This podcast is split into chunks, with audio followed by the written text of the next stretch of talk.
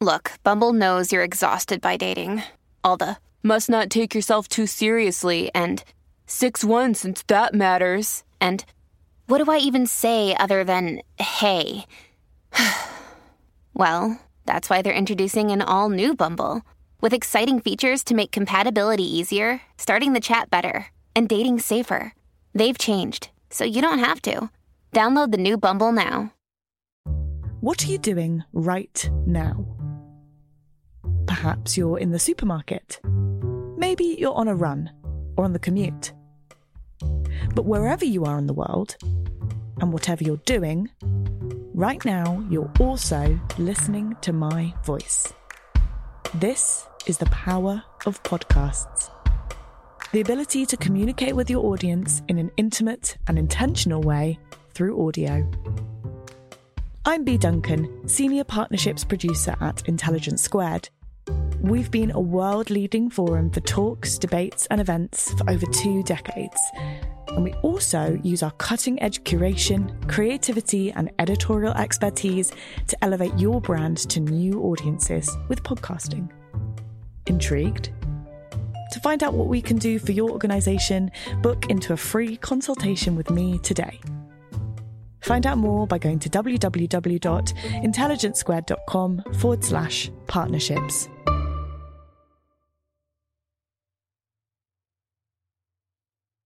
Hello, I'm Farah Jasat, and I'm the producer of How I Found My Voice, a podcast by Intelligence Squared.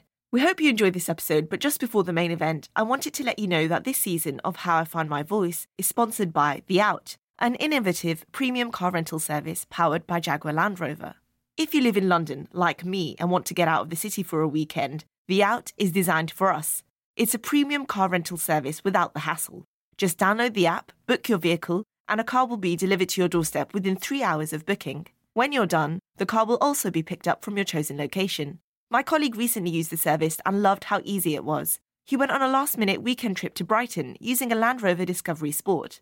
They have a whole range of premium vehicles to choose from, including the Range Rover Sport and the all electric Jaguar I Pace. In every booking, you get unlimited mileage, additional drivers, fully comprehensive insurance, and even the congestion and dart charge included. So if you're a Londoner who wants to rent a car in style, download the Out app today. Now let's go to this week's episode.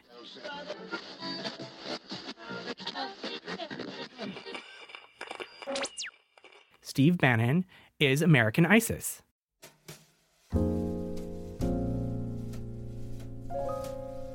Rather than stopping a process of radicalization, he wanted to create an, an insurgency in the United States that he could control. When you look at a lot of whistleblowers, a lot of them are queer. They come out both as a queer person, but also as a, as a whistleblower to tell people uncomfortable things. I don't know if you've ever been to like a, a you know a pride parade, but people blow whistles all the time. Hello and welcome to How I Found My Voice, a podcast from Intelligence Squared. I'm Samira Ahmed and I'm going behind the celebrity persona to find out what influences shaped their success. How did artists, writers, politicians, and business leaders grow up to become such great and unique communicators? And how do they use their voices to highlight issues that they feel passionate about? If you enjoy this episode, don't forget to subscribe and please do take a moment to rate and review us on Apple Podcasts. My guest today is a whistleblower. Chris Wylie, a data consultant, a computer expert with a lifelong passion for politics and citizen power, who went public about one of the biggest political scandals of our time the misuse, the abuse of data by his former employer, Cambridge Analytica, to influence the outcome of major elections, notably Britain's EU referendum. You may first have heard about him when he testified in a suit with his wildly coloured hair and his nose piercing before a parliamentary committee of MPs last year. He had shocking revelations about the scale of covert operations around the world.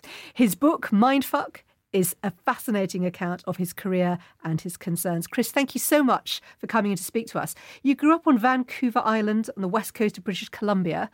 It sounds rural and idyllic. What was it like? Well, it is kind of like it sounds. You look outside to the beach and there's seals and whales, and you know it's filled with old growth trees that are almost a thousand years old. you know, it is kind of how you would imagine an island off the coast of Canada to be. And what kind of household were you growing up in, and what were you like as a small child? So, both my parents are physicians, and uh, I have two younger sisters. So, I'm the, the oldest of three. And this is what is it, the 1980s when you're late 1980s, 90s when you, I'm trying to work out your age. Oh, uh, yeah, I was born in 1989 actually. So just the the tail in the last uh, six months of the 80s. So I'm technically an 80s kid. Okay. But I grew up in the in the 90s. And what kind of child were you? Talkative and inquisitive. Apparently, according you know, according to my parents, I read uh, encyclopedias when I was a kid. Apparently. Oh, really? Gathering yeah. data. Yeah, you know, I've always been a qu- quite a curious person, I guess, in multiple senses of the word. And from a an early age, quite assertive with schools and structures and things well, like tell that. me about the uh, being assertive with schools and structures. I don't use a wheelchair anymore, but when I was growing up, I did have a, a an invisible disability. So, you know, growing up, I, I had to spend a lot of time voicing myself, you know, like going into a classroom and like, I don't fit in the classroom. Like there's no desk for me. Like I can't use the doorway. The only place I can be is like at the very back because I, you know, so tucked in a corner somewhere, right? So constantly having to, you know, voice myself. My parents were, you know, the, the catalyzers of that. I think they're not necessarily loud and rambunctious people themselves, but you know, understood that in order to like be successful at school, you need to be able to, you know, be part of that school. Did they actually take kind of uh, civil action against the school over um there things? yeah i mean you know when i was a teenager there were several different um, uh, legal actions that uh, did go to court with the school district and ministry of education for uh, supervision and bullying policies to you know ensuring that schools comply with both like educational requirements and then also like human rights legislation one of the things that I sort of saw is like when you're dealing with either a school district or the Ministry of Education, you have to be noisy in order to uh, get noticed. And that's something that I that learned very early on is that you have to be as noisy as possible and almost as, as irritating as possible in order to continue to be part of a conversation. Can you give me an example of how you use that then in your life at school? There was a uniform policy at the school you had to have i think the rule was like naturally colored hair or like or natural colors in your hair. You mm-hmm. could dye your hair but you you know you could dye it blonde or brunette or whatever. And so i just dyed it purple. It was one of these things where it's like all right well you're not listening to me. And then all of a sudden you pay attention to me when i'm breaking this rule. So you'll call me into like a principal's office to talk about my hair and say okay cool. We can talk about my hair but i'm going to talk about your inclusion policies too. And it's kind of funny. I've had sort of weird hair ever since. It does mean that people pay so much more attention to you if you like have purple hair. And so if that creates a space where you can then actually have a conversation, you know, I used that. Can I ask you were diagnosed with ADHD and dyslexia as yeah. a teenager. Did that affect your ability to communicate? You know, it's kind of a funny one because uh, I, I think I do kind of think differently to a lot of people. And also like ADHD is one of those things where it's like, is the problem me or is the is it just the environment? If I were like back, you know, a thousand years ago or two thousand years ago or whatever, and like exploring a forest or whatever, and if I got bored easily and I just started exploring more, maybe that's actually an asset. Yes. You know, maybe I'm the one that then you know figures out that there's like a, a, you know a new place that we can like find food, forage for food over there. There's a berry forest. Is it it's a about perception? Is it? Yeah, I mean, because to me, I feel like I think I've used it to my advantage. Yes, but it also is technically a disorder.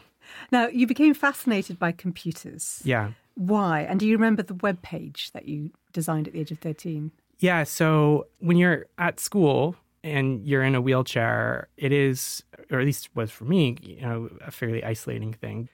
Rather than going outside, because you know, in some there weren't ramps everywhere, even like you know, some some parts I could just couldn't go to, but I could go to the computer lab. And the first website that I made um, had a bunch of Flash animations back when people worked with Flash animation, yes. and it was like the Pink Panther um, with the you know with the, the song and yeah and you know the inspector chasing him yeah, around. And it was it was kind of stupid. It was a pointless like it didn't have any point to it other than like there was like an animation of like the Pink Panther and there's like the inspector and they kind of just like roam around on the screen and the song plays and that's it. You know, but like that's quite a cool thing to be able to make. And, you know, learning that uh, you know, you can also express yourself with a computer, you know, was quite a thing, I think. Later when I became, you know, a teenager and adolescent, and I guess my acting out was um, to just like not show up to school but it wasn't that I was just you know being a, a truant and like a like a bad boy on the street or whatever. Like I ended up going to like political events and. Tell me about this. So you you became fascinated by what they call in Canada and the US town hall debates, where politicians and public Yeah. figures come, and the audience are the ones asking all the questions. Yeah. When you think about the difference between like a classroom, right, where first of all, I usually had to sit at the back. So I'm sitting at the back listening to some teacher tell me about some white dude's version of colonial history. Um, you know, and you can't say anything about it. Or, you know, what about this? What about that? But in a town hall, like you can go, you can get the mic and you can say what you think to the person who's also standing at the front of the room, but they have to listen to you. For me, that was quite an empowering thing because, you know, I'd sit and think a lot about stuff. And some of the aides to some of the MPs that would host these events noticed that there's this like teenager with weird hair always coming, probably should be in school, but some for some reason isn't. And like talking about Canada's foreign policy, like just random things. Like um, and so I got asked if I wanted to do an internship at the Canadian Parliament in Ottawa. And I was just like, yep, yep, I'm going to do that. How old Gonna- were you? 17. So I went and very quickly sort of got, I guess you could say, promoted or new opportunities were thrown my way. So this would have been like 2007, 2008, before even Obama was president. People weren't even using social media. This is like pre social media. This is when like emails were like avant garde for campaigns and parties had websites, but like tech wasn't considered, you know, tech or digital wasn't considered like a core part of political strategy. So I got given just by the sort of luck and chance of where I was at that moment in time a ton of responsibility. What now would be considered like quite a serious, you know, running digital Yes. you know, for a, a national party or a national leader or whatever is like a very, you know, important job now in politics. But like, So what were you doing? Uh, so I was working for the leader of the opposition This is the Liberal Party. for the Liberal Party, which is the pr- largest sort of progressive party in, in, in Canada. This is also when the US primaries were just starting to, to rear up. And they were really interested in, you know, what like what are those Americans doing with all that like all those YouTube videos? And like that's like some kind of next gen campaigning thing. And so like token kid in office you know about the the computers. Like can you go down and like learn about what they're doing in the states? So i got this really cool opportunity to do like a secondment down in the united states where i was going around and looking at different campaigns to learn about what they're doing. Ended up with the obama campaign and there I met um, a guy by the name of Ken Strasma, who was the um, director of uh, analytics and targeting for the campaign, for the Obama campaign. Very quickly I started to realize how really cool like all of this data was because one of the things that I learned that I had never sort of thought about or realized was that one of the reasons why Obama could be so engaging uh, with new kinds of voters that typically are well systemically disenfranchised, you know, people of color or mm-hmm. single women with kids, and so they had to work extra hard to figure out what is going to motivate that single mom who has two jobs and a kid to in between because you don't get like time off to vote there. In a lot of states like you you know you, you've got some job at like a you know McDonald's or Burger King or whatever they'll be like you know it's not my problem and so if you're that person and you've got you know at 40 minutes between job 1 and job 2 like you've really got to be motivated to go and vote and so the role of data was to figure out like what's going to motivate that person. What do we need to to say or show in order to become as relevant as possible to really motivate them to vote? And so I saw like this really cool thing where it's like we're using math, we're using data about people to like try to get people who typically don't engage with politics to come and engage with politics. And how did you do that? What was the gist of it, given the technology at the time? Yeah, so time? um, in the United States, there's data markets. So when you subscribe to a magazine or you take out a mortgage, even like when you go to the state office and get like a hunting license or whatever, all of this like is captured about you. So this information is like specifically related to your name and these name. lists can be sold. and these lists you could acquire those lists and so there was all this sort of consumer data that the campaign acquired and then also all the canvassing data everything went into this one system it's called the VAN voter activation network a lot of the time it was fairly intuitive like if you are a you know white middle-aged man in like rural parts of a republican voting state and you have a hunting license and you drive a pickup truck and you da da da da da you're like a republican right? Like and it's like but when you're a campaign right and you've got hundreds of millions of voters you can't individually look at every person and go ah he's a republican or she's a democrat or you know probably swings both ways. So the whole point of building an algorithm is to create that intuition for for the campaign. You know, I saw this and I was like, "Whoa, this is so cool!" And I also got lucky enough to be invited to the inauguration. I went to the, uh, one of the official inaugural balls, and I got to watch Barack Obama with Michelle dancing and being introduced as the president of the United States. For me at the time, I was like, "Wow, this is like the future of bringing people." Into like the democratic process. Like this is like really cool.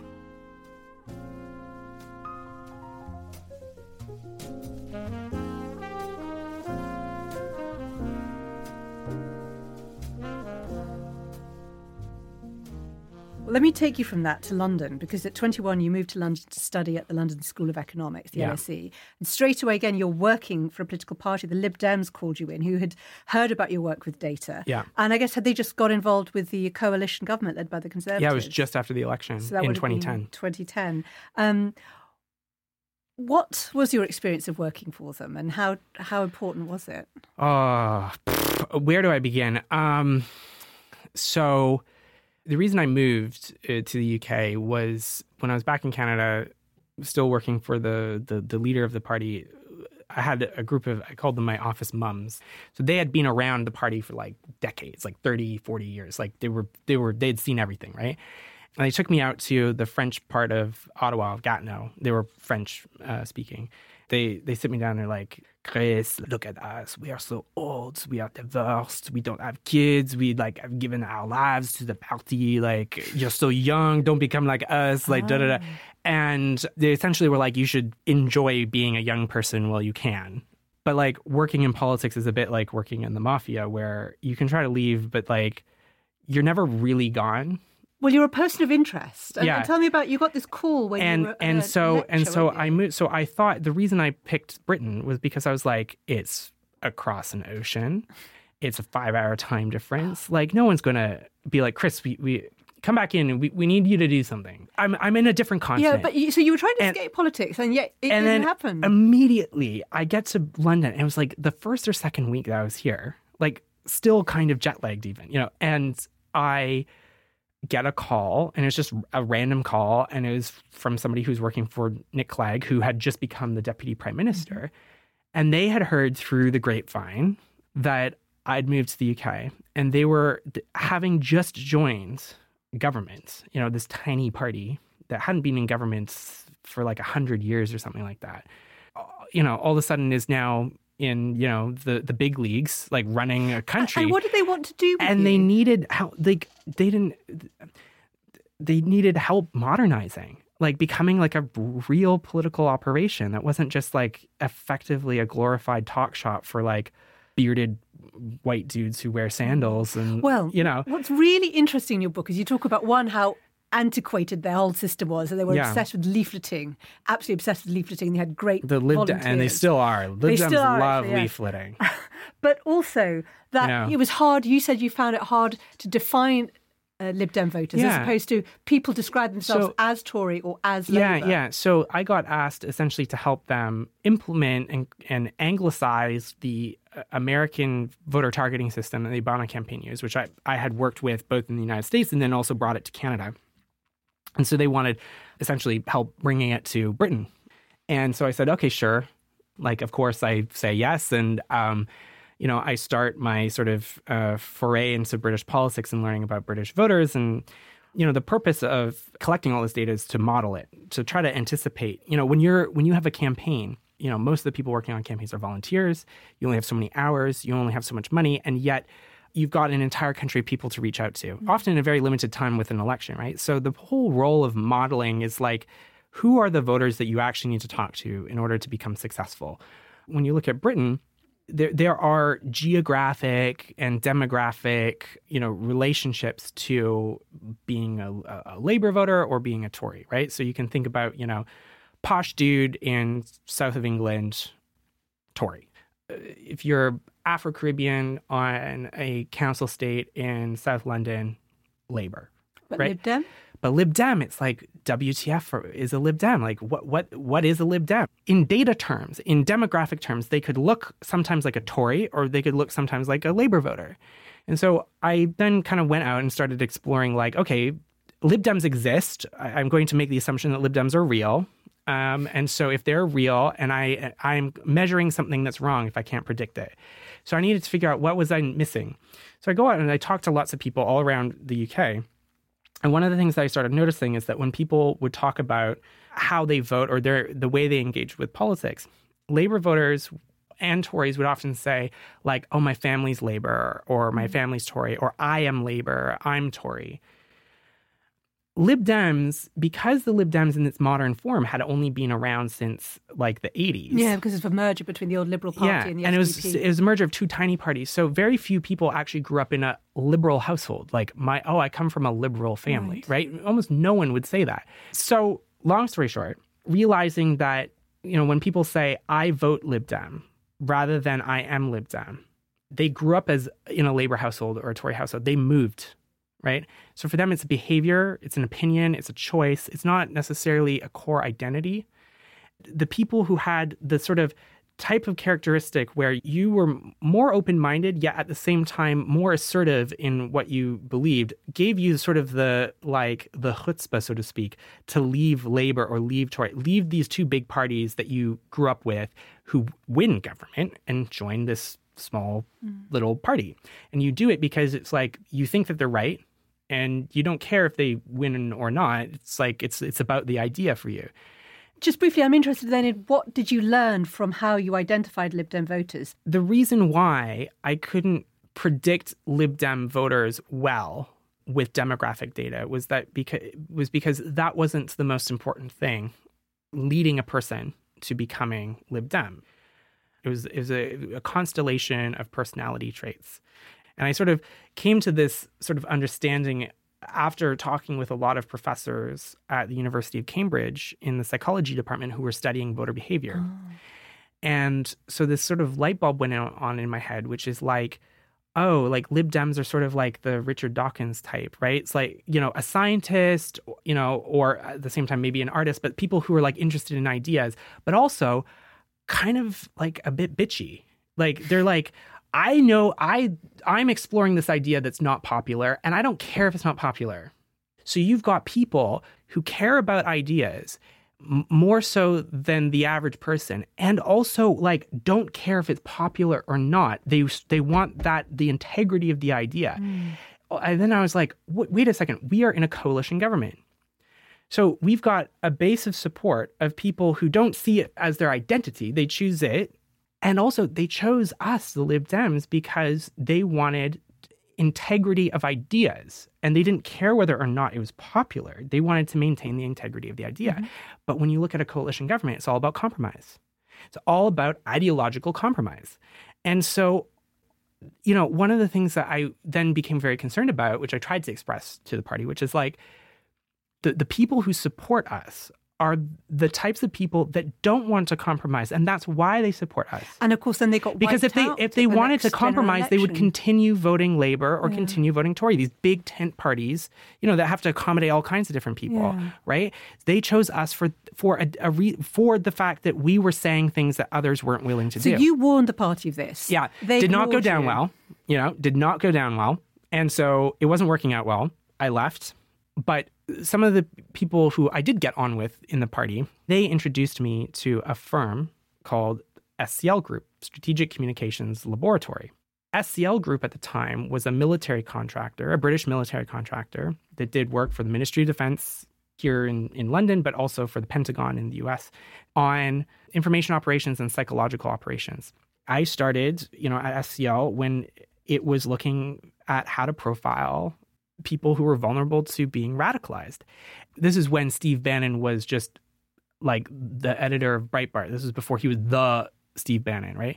But when he got introduced to Alexander Nix and, and SCL, the Who firm was your boss? who was my boss, you know, he was struggling with sort of mainstreaming Breitbart. Can you just tell me how you came to work with Alexander Nix? Because what's very clear in your book is how quickly you realise he's this strange, arrogant Etonian, and there's some very dodgy stuff, you know, working with African nations who are trying to maintain power, um, and you're you're trying to do good work, but it's pretty obvious that the company you're working for is doing some pretty ethically borderline stuff. Yeah. So my whole journey with SCL was an education, I think, in the modern sort of incarnation of colonialism.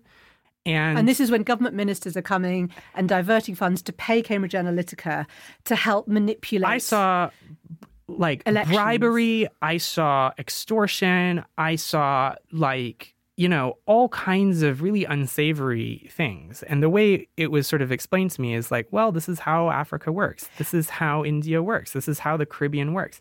And Why did I have to ask? Because you've been asked it before. Why did you not decide to leave or whistleblow earlier, given some of the stuff that you were seeing like this and the overt racism which you talk about as well from Alexander Nix? And I remember this this conversation with him. He told me you can still be like the minister of defense of a, a large African nation, but I can still sit down with them in Mayfair in my private club, and they know that I'm still their social superior because I went to the school that they couldn't get into. I speak the way that they can't, and I come from here and they don't. And the reason why they keep coming back and they keep giving us contracts is because they can pretend for a moment in time that they are like me. Being 24, I'm Canadian. I don't I'm not really from this place and it's just sort of like it's this guy kind of explaining, well, this is how the real world works. And when we got acquired by um, uh, Robert Mercer, who is a right wing hedge fund billionaire, later became the largest donor the, to the Republican Party. He installed Steve Bannon to uh, become the new boss. He had this, he saw the same kind of cohort of like these young unmarried men in America who were really angry um, and could be provoked, you know, if provoked with the right with the right narrative, you know, very quickly we moved from working on projects in Africa, you know, for British interests to looking at the same kind of targets of radicalization that you would see with, you know, uh, extremist uh, jihadist groups in North Africa or in the Middle East. But rather than trying to mitigate or intervene in a radicalization process, the work that we were doing was inverted so that we would still be looking at the same kinds of young unmarried men who were more prone to paranoid ideation, who had particular, you know, social or economic grievances, but in, instead they were brought in to be radicalized. Well, let's talk about that because this is kind of Steve Bannon's great culture war. In the book, you talk about the idea of damming up progressive ideas and culture and reversing the flow. That was his goal. Yeah. Steve Bannon, you know, wanted to create an insurgency in America. He could see how his people, the people who he wanted to engage, were the same kinds of people that we were studying for military clients. Rather than stopping a process of radicalization, he wanted to create an, an insurgency in the United States that he could control. But also, it's the title of your book, Mindfuck. It's kind of completely disrupting the way that um, politics and Yeah. and voting It's had worked before. Yeah, I called it mindfuck because all the weird things that I saw behind the scenes for me was just a, a mindfuck. But at the same time, it was also about fucking with people's minds.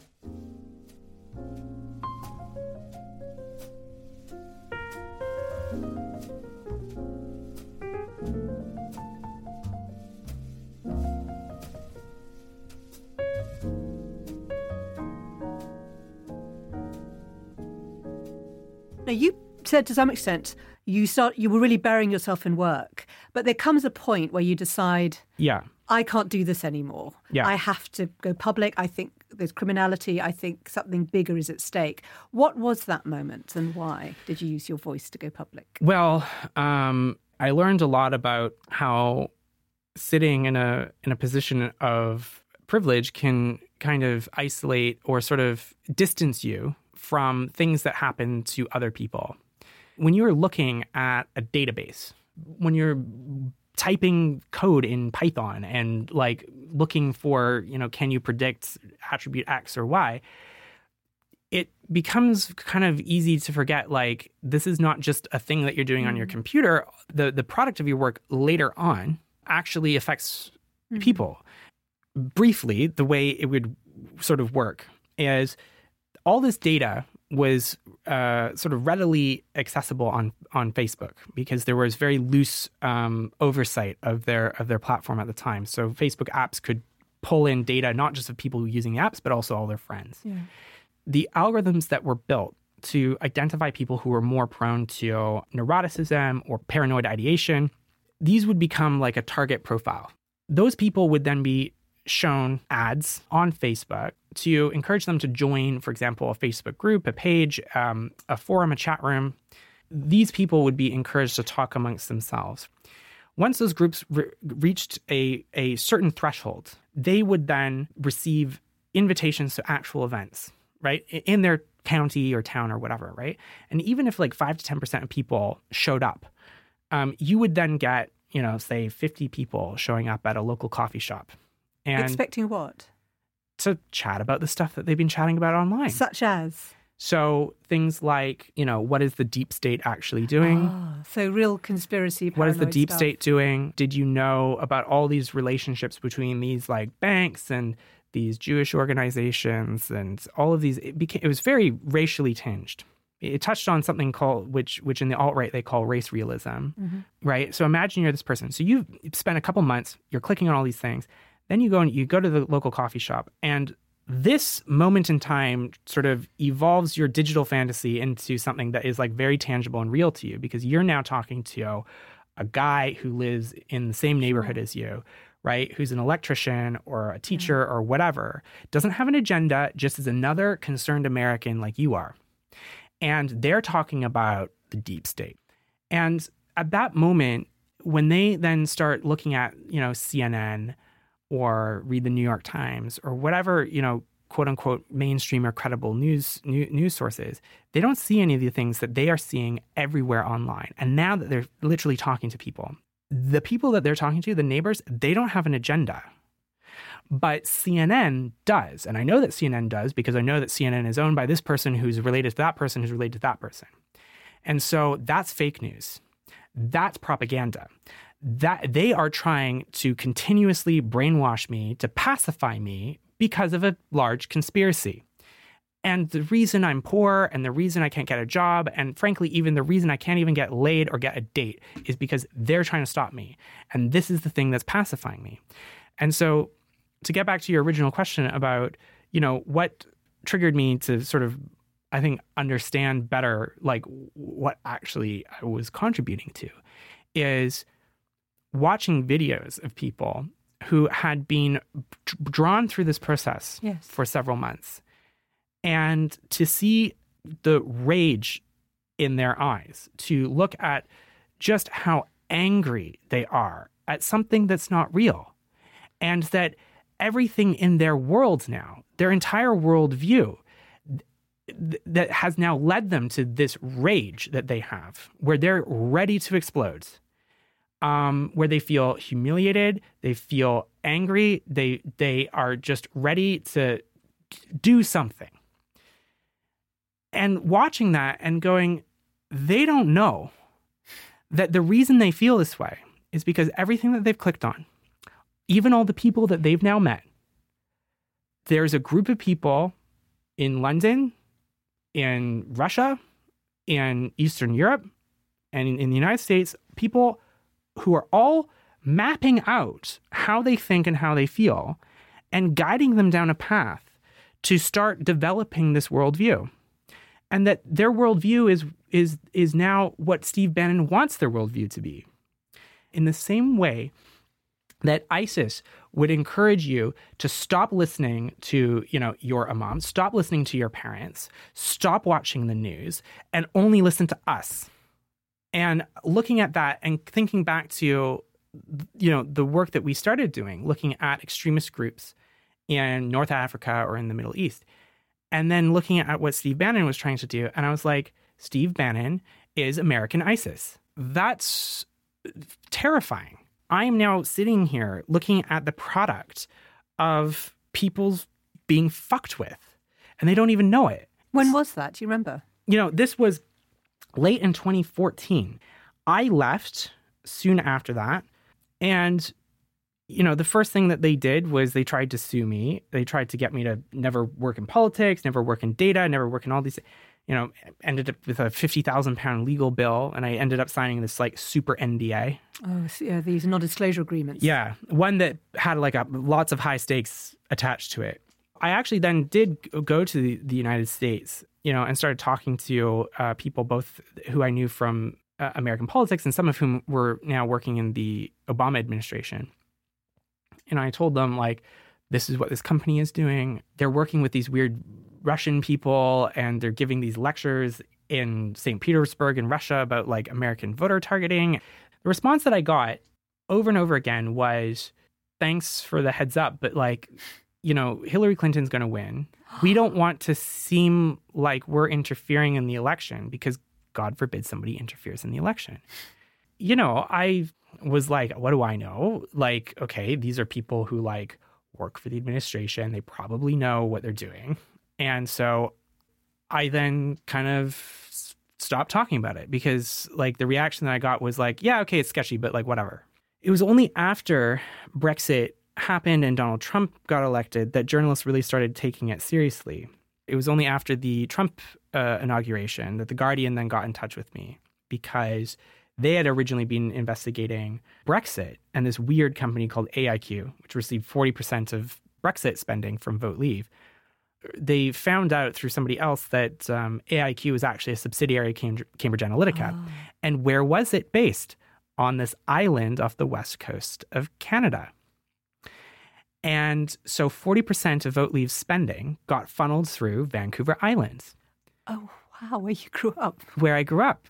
And the reason it was set up there was because somebody who I knew from Canada, who I recruited originally to work on some of these projects for SCL Group, who then later stayed and continued on with Cambridge Analytica, set up uh, one of the many uh, companies in Cambridge Analytica's network on this island where we were both from. And it had a different name, as did many of the companies in that in that network, um, because you know it, when you work with data data is a fungible asset just like money is. And so when you look at um, tax evasion schemes where you funnel money from country A to country B and tropical island A to, you know, African nation B and there's you can obfuscate who owns it and take advantage of different legal frameworks and all that. They, they did the exact same thing, but it was with data. And so when the Guardian was trying to figure out what is this weird company that clearly had a massive role in Brexit? Almost half of Vote Leave spending went to this island in Canada. Mm. And then when they found out that it was related to Cambridge Analytica, and actually I was from there, they like desperately tried to get in touch with me. And finally, a journalist named Carole Cadwalladr got in touch with me. You know, it was the the first time that uh, a journalist, anyone really paid serious attention to what I was saying. And she called me, and I thought it was just going to be like a 20 minute call. It lasted for hours. It all came out. It all came out. You know, she was the first person who really took it seriously and listened. You know, And reported and it reported it and very didn't roll her eyes, going, "Oh, it sounds like a conspiracy theory." You know, I remember talking to her and going, "You know, sometimes conspiracies are real, right? You know, Watergate that was a conspiracy; it was real." I at least had the foresight when I left to take documents with me. And I kept them. And I kept emails, I kept documents, I kept like phone logs, I kept all kinds of stuff. And I passed that on to the Guardian. They looked at it and they were like, this is a huge story. It would be more powerful if you came out and talked about it like with your face, with your name um, not be an anonymous source, but be a named source. There was a the, a long journey to get to the point where I decided actually I should, you know, come out and speak out with my face and with my name attached to it. You seemed so sure that you knew what you were doing once you made the decision to speak out. Do you have any regrets? How do you feel now? You've written the book, it's all out there, and yet we haven't really seen the prosecutions. There's real anxiety about what's already been done. How do you feel about where you, things are? I think like anything, it's it's a it's a journey. A lot of people who are queer, one of the things they say is like coming out is a process. It's not there's not a moment in time you come out and then you're now like out. Oftentimes you're coming out every day. You are constantly talking about uncomfortable truths to people and you're telling people in positions of privilege, here's an uncomfortable reality and you might want to deny it. You might want to look the other way. You might not want to see it, but here it is. And I'm telling you, and I'm going to keep telling you until you understand what I'm saying. When you look at a lot of whistleblowers, a lot of them are queer. A lot of them are people who come out and they come out both as a queer person, but also as a, as a whistleblower to tell people uncomfortable things. I don't know if you've ever been to like a, a you know a pride parade, but people blow whistles all the time. Yes. It's like, we're here, we're queer, get used to it. And I am here and I'm telling you stuff, get used to it. Um, it wasn't just me that came out with, particularly on the Brexit story, Shahmir Sanni, who was um, another whistleblower who came out in the same story on for the, the Brexit side of things, you know, queer Pakistani guy. Both of us are immigrants. I don't think it's a it's a coincidence that we are because when you have to uh, struggle to be included in a conversation, when you have to say, pay attention to me, listen to what I'm saying, take me seriously, and listen to me even when it's uncomfortable to you, and acknowledge me even when it's uncomfortable to you, that I think creates a, at least it primes you, to, I think, to be a whistleblower. And you look at other people, you know, like Chelsea Manning, for example. I was just thinking of her. It is a coming out. Uh, Thank you. In just in just a, a brief answer, what advice would you give to people who have watched your experience, who might well be thinking about whistleblowing on Mm. wrongdoing they're seeing in institutions? I'll give a boring answer, but it's honestly the only thing that's uh, kept me safe. Talk to lawyers and don't do anything until you talk to lawyers because lawyers are there to guide you to make sure that you don't misstep or do something that puts you in jeopardy. But the thing that I would say is that, you know, when people think about whistleblowing, often they think about, you know, whether it's Edward Snowden or Chelsea Manning or often these sort of big lionized figures that take on like the American government or you know whatever big big you know corporations. Most often whistleblowers are the people who it's the nurse in your mother's nursing home who sees that she is being neglected and that the nursing home isn't doing their duty to make sure that she's cared for and making the decision to either to either stay silent and keep her job so that she can come home to her family and feel fine and safe and secure or to risk her job, her reputation for your grandmother or your mother. We need whistleblowing. You know, if my if my mother was in that nursing home, I would hope that that that nurse says something. But at the same time, you know, currently we're in an environment where like it is completely legal to just ostracize that person from their profession when they do the right thing, when they have so much respect for the work that they do that they are going to come out and say, this is wrong.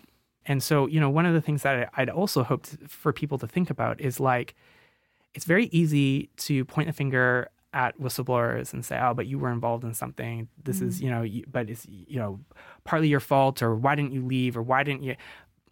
But if we don't create a, a space for people to come out and tell the truth in a way that they feel secure, we won't have those people, and that might mean that your mum gets neglected.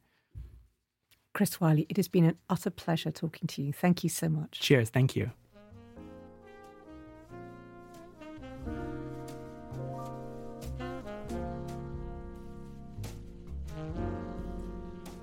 You've been listening to How I Found My Voice. I'm Samira Ahmed and the producer is Farah Jassat. We'd love to hear from you. Let us know what you think of this episode by rating it and reviewing us on Apple Podcasts.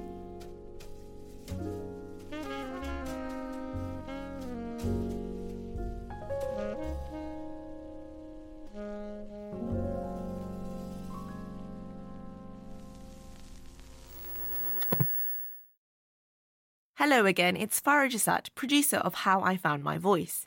We really hope you enjoyed this week's show. Don't forget to subscribe and tune in to our episode next week. In the meantime, we wanted to give a big shout out to our sponsor, The Out, an innovative premium car rental service powered by Jaguar Land Rover. If you're a Londoner and want to get out of the city for a weekend, download the Out app for a premium hassle free experience. Choose from a range of cars, including the Range Rover Sport and all electric Jaguar I Pace the car will be delivered and picked up from your doorstep. You get unlimited mileage, additional drivers, fully comprehensive insurance, and even the congestion and dart charge included. Download the Out app today. What are you doing right now? Perhaps you're in the supermarket. Maybe you're on a run or on the commute. But wherever you are in the world, and whatever you're doing, Right now, you're also listening to my voice. This is the power of podcasts. The ability to communicate with your audience in an intimate and intentional way through audio. I'm Bea Duncan, Senior Partnerships Producer at Intelligence Squared. We've been a world leading forum for talks, debates, and events for over two decades and we also use our cutting edge curation, creativity, and editorial expertise to elevate your brand to new audiences with podcasting. Intrigued? To find out what we can do for your organisation, book into a free consultation with me today. Find out more by going to www.intelligencesquared.com forward slash partnerships.